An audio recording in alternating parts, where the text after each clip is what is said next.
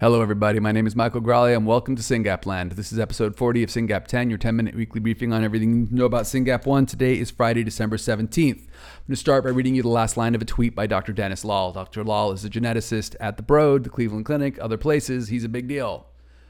The last line of a tweet reads The genetic therapy clinical trial tsunami is almost here.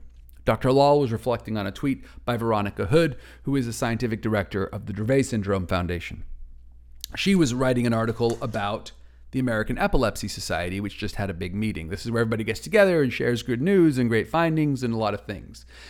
And based on her reflection, Dr. Lal said the genetic therapy clinical trial tsunami is almost here. What is he talking about? What he's talking about is science is at a point where we now can make these genetic therapies. Think back a couple of episodes. I was at the Angelman meeting while AES was happening.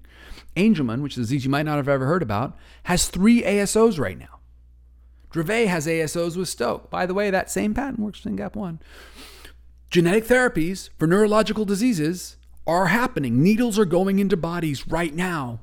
And I believe that we are coming soon. I believe we can catch this tidal wave of genetic therapies. Why do I believe that?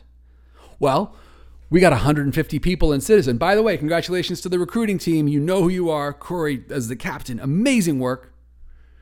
We have over, not at, over 150 US families have signed up for Citizen. Their data is standardized and normalized. If you are part of that cohort, good job. Your kid's data is in there. It will be studied, it will be looked at, clinical trials will be informed by it and you will get calls for other trials because we appreciate the time and their willingness to spend 15 minutes signing up for Citizen. You also get a dashboard. If you're one of the 100 families who hasn't signed up yet, get with the program. Get with the program. You can still sign up. You won't be in cohort three. Your, your data won't be ready early next year. It'll be ready late next year. But please keep signing up. They're going to let us keep the window open. They're so excited. We got to 150. We want to see how far we can push this. We are in, Citizen is a big deal. Because think about it if Citizen didn't exist and you're a drug company, first thing you got to do is go find patients and then collect their data and then study it. We've done all that. It's done. Come, study the data. Let's get a trial going. Don't make our children wait for the science that's in your labs. Our children are suffering right now.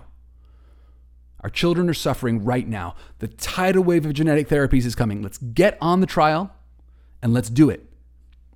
So, in my analogy here, which is a bit tortured, but only a bit, the clinical trial is the surfboard, and this surfboard is going to have an SRF logo on it. It's going to have a Citizen logo on it. It'll have an Orca logo on it. By the way, recruiting out of Citizen, we just, I think, almost filled. Maybe we have one more to go. All the people that Duke needs to study to do the um, qualitative interviews for the ORCA expansions. What that means is ORCA is a, is a validated scale for Angelman, and we're expanding it into SYNGAP 1. Thank you to the families who've participated in this. Thank you to the team at Duke. Thank you for Combined Brain to Combined Brain for including us. I'm so excited about this work. Tidal Wave, genetic therapy, surfboard, SYNGAP. We're on that surfboard. Why do I think we're next? It's great that the tidal wave is happening, but maybe we're going to be in 10 years, Mike. Maybe we're not going to be in one or two years. Well, I'll tell you a couple reasons why I believe that. First of all, I know right now off the top of my head of four different labs slash companies working on ASOs and two working on AAVs for SYNGAP 1. I'm not sure which ones I'm allowed to tell you about. Doesn't matter. I swear on my life, I know about these people working on these therapies for our kids.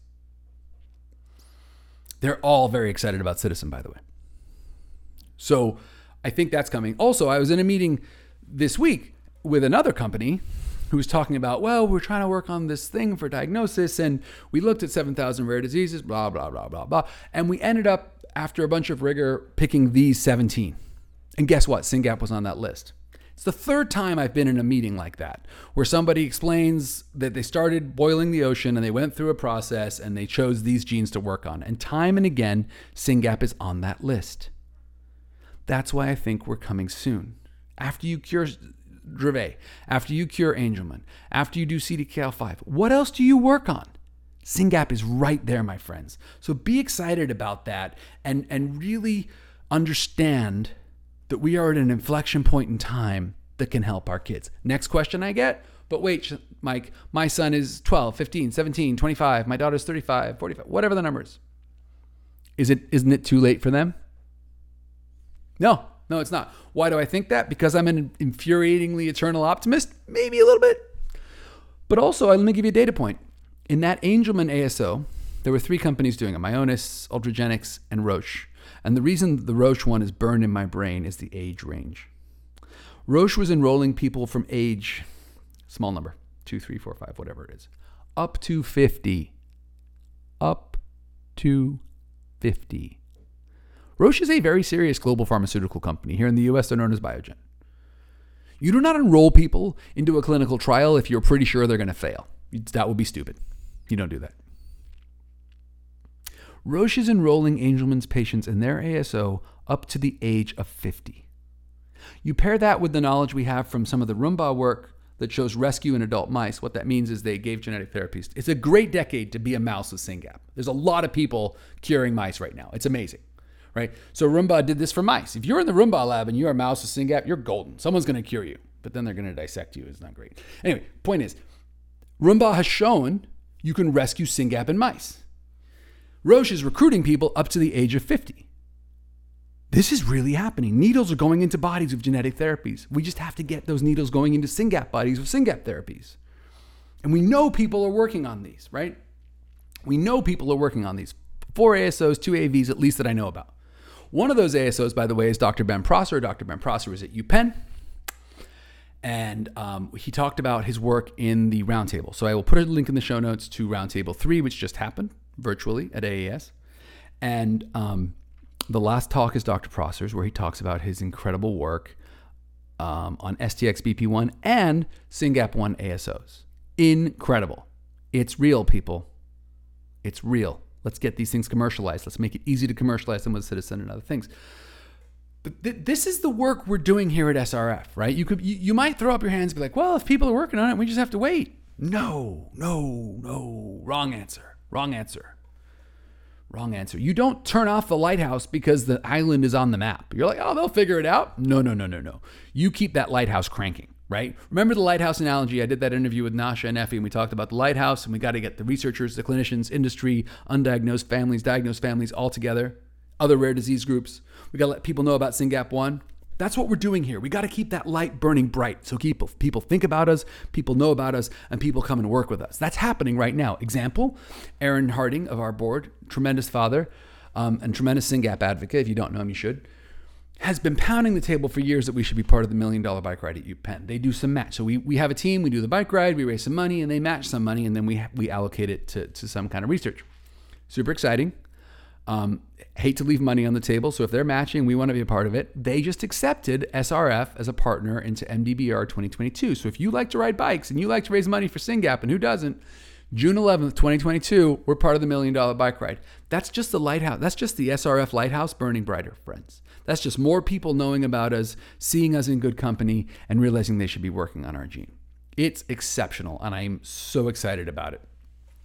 Speaking of UPenn, I want to give a shout out to Sydney and Brett. They are Emmett's parents. Emmett is one of our fam- Emmett is one of our precious patients here in the U.S. He's been on almost every drug I can imagine. Um, most of them don't work for him, and so he just got a vagal nerve stimulator. Um, it's kind of hard to see stitches in a I don't know how old Emmett is, three or four, in his chest, so they could put this little pacemaker for his brain in and wrap a little wire around his vagal nerve. But um, it's kind of awesome that his parents are just so tirelessly advocating for him. And the reason I think of them right now is because they're they're down at Penn.